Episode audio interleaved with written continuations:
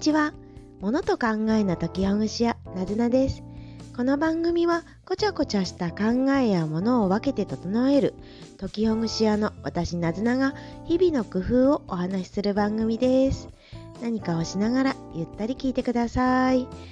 さてさて、相変わらず、喉がちょっと痛くて、声が少しいつもと違うかもしれませんが、まあこのまま進めていきましょう。話すことがそこまで大変なわけではないんですが、ちょっといつもと声がなんかガサガサしてるかもしれませんね。はい。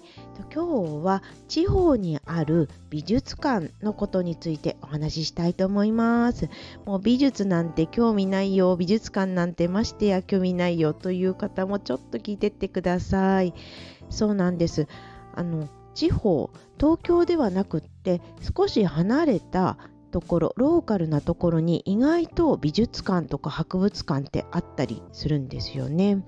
それが市町村であるとか県、えー、都道府県が経営している美術館だったり博物館ではなくって個人の方があ、まあ、経営しているというんでしょうかやっている美術館っていうのも意外とあったりします。そして私たまたまとあるところの美術館に行ったんですけれどそこでえー、こんなにすごいのがあるんだってびっくりしたこと。そんなことについてこれからお話しします。そしてその美術館や博物館が今は存在するけれど今後もあるかどうかはわからないなって少し心配してること。そして美術館が残ったとしてもその作品群その作品がいつまでもあるかどうかはわからないなと思ってもし、まあ、時間があれば機会があれば今のうちにあるうちに行ってもらえると楽しいかもしれないなと思ってこの話をします。はい。私、えっと、先日北海道に旅行してまして、で、その中でもシャコタン半島というところに行ってました。シャコタン半島は、あえて東西南北ではなくて左右で言うと、左上のあたりです。北海道ひし形のような形を頭の中に思い描いてもらって、左上のあたりにぴょこんと突き出た半島。そうですね。その半島の根元の部分、ぴょこんと突き出た半島の左下のところの根元の部分にあるのが岩内町という町です。岩内町は、えーと、岩とか石の岩っていう字に内側外側の内と書いて岩内町岩内町というところがあります。これもアイヌの言葉なのかな？言わないって面白いですよね。何かを言う言わないの言わないみたいで面白いなと思ったんですがその岩内町に新井記念美術館というのがありました。たまたまこの日はあのその岩内町の近くにいた時に大雨が一日降っていて、えー、当初予定していた外での野外でのここに行こうかなって思ってたのがちょっと危ないなって思うぐらいの雨だったんですねかなり豪雨でこのまま車を走らすのはまあいいかもしれないけれど歩いていくのは崖とかもあるからちょっと危ないかもしれないなと思って予定を切り替えて室内で、えー、見られるような美術館とか博物館とかに行ったわけなんです。でその中の一つが先ほど言った荒井記念美術館というところなんですけれど何に惹かれたかというとここにピカソのあのパブロ・ピカソのピカソですね。ピカソの版画が267点も所蔵されてますよと書かれてたんです。えこの北海道の岩内町のしかも岩内町の町からもちょっと離れた高原の中にある新井記念美術館ではピカソの版画が267点もある。ってそれって日本の中でもかなり大きな規模ですよね。そう。東京の美術館にあの行ったりすることがよくあるのですが東京の美術館はピカソ展にしても他の何々展にしてもすごくたくさんの入場客の方がいらっしゃってて絵を見ることもなかなかゆっくりできないんですね。絵に近づくとたくさんの方がいて、えーと、他の人を見てるような絵を見てるよりは他の入場客を見てるぐらいたくさんの、うん、方がいらっしゃってます。で。ゆっくり見てよなんて思うと他の方の邪魔になってしまうのでそうですね。ちょっとゆっくり見ようと思ったら遠目から見るとか近くで見ててもそんなに長い時間はいられないっていうような雰囲気だったりするんです。ですがこの267点も所蔵している新井記念美術館は本当にゆっくり見られました。館内はひらびらとしているんですが私が館内でお会いしたのが5人ぐらいだったかな。その5人の方もゆっくり見てる方もいればなんかささっとも他のところに移動する方も多かったんでピカソを独り占めっていう感じでした。版画なので絵画あのよく皆さん私たちも見るような油絵というタイプではなくって、えー、と版画はですね木版画でもなくてですね銅版画だったりそういうエッチングとかいうようなタイプの版画です。紙白っぽいような紙に黒い線で表現されるような版画でそれはそれはまた味があるような感じでした。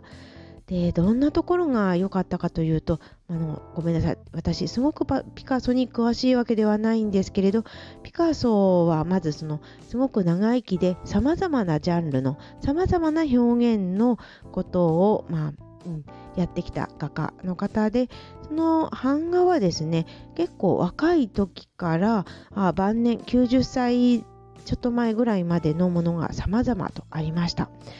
で感じたことは何でしょう。美術というか美への熱狂みたいなものも感じたしうん、なんか版画といってもいろんな技術があるんでしょうけどいろいろな版画の技術を組み合わせたり新しいやり方を試したりっていうような情熱とか好奇心そして晩年、えー、まあ、かなり高齢になってもエロスというものを追い求めた。このなんか情熱みたいなものも感じました。すごかったです。いやーっていうなんか一人でねうわーとかつぶやいたりしてなのでこの岩内町にある新井記念美術館はとってもおすすめです。うん。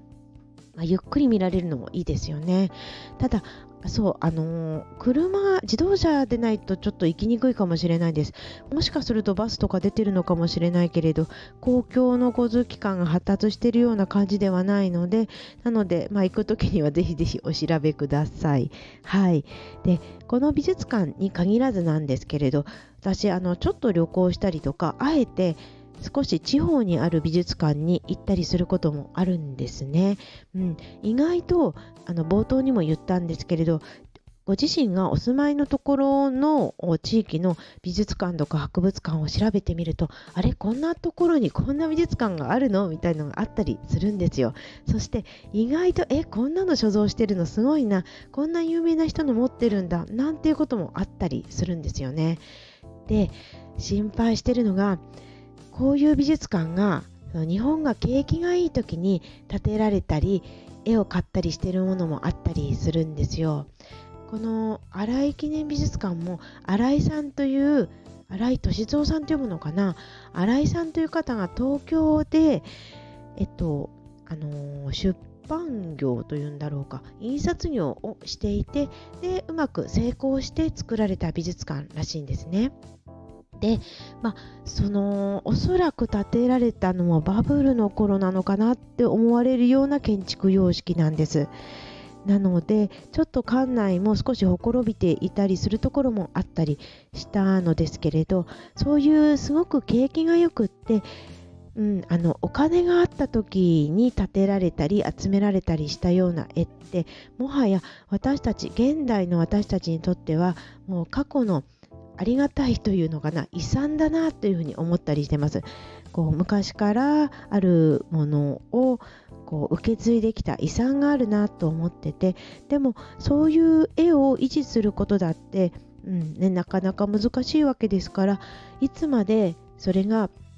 身近なところにあるかどうかってわからないなっていうふうに危惧してます。なので、まあね、寄付とかできればもちろんいいんでしょうけれど、一番私たちができることとしてはその美術館がクローズする前にあの絵がね売却される前に今あるうちにちょっとでも見に行っていくともしかすると心の何かに触れるかもしれないななんていうふうに思いました。絵を見て何になるんだよとか絵なんて見て別に面白くないよって思うと思う,、まあ、思うかもしれないんですけどでもね別に全部を全部楽しもうと思わなくても大丈夫なんですよ。なんか見てふーんで終わっても後になってあってなんかこうつながることって人生であったりするなと私は、まあ、ちょっと長く生きてきて思ったりするんです。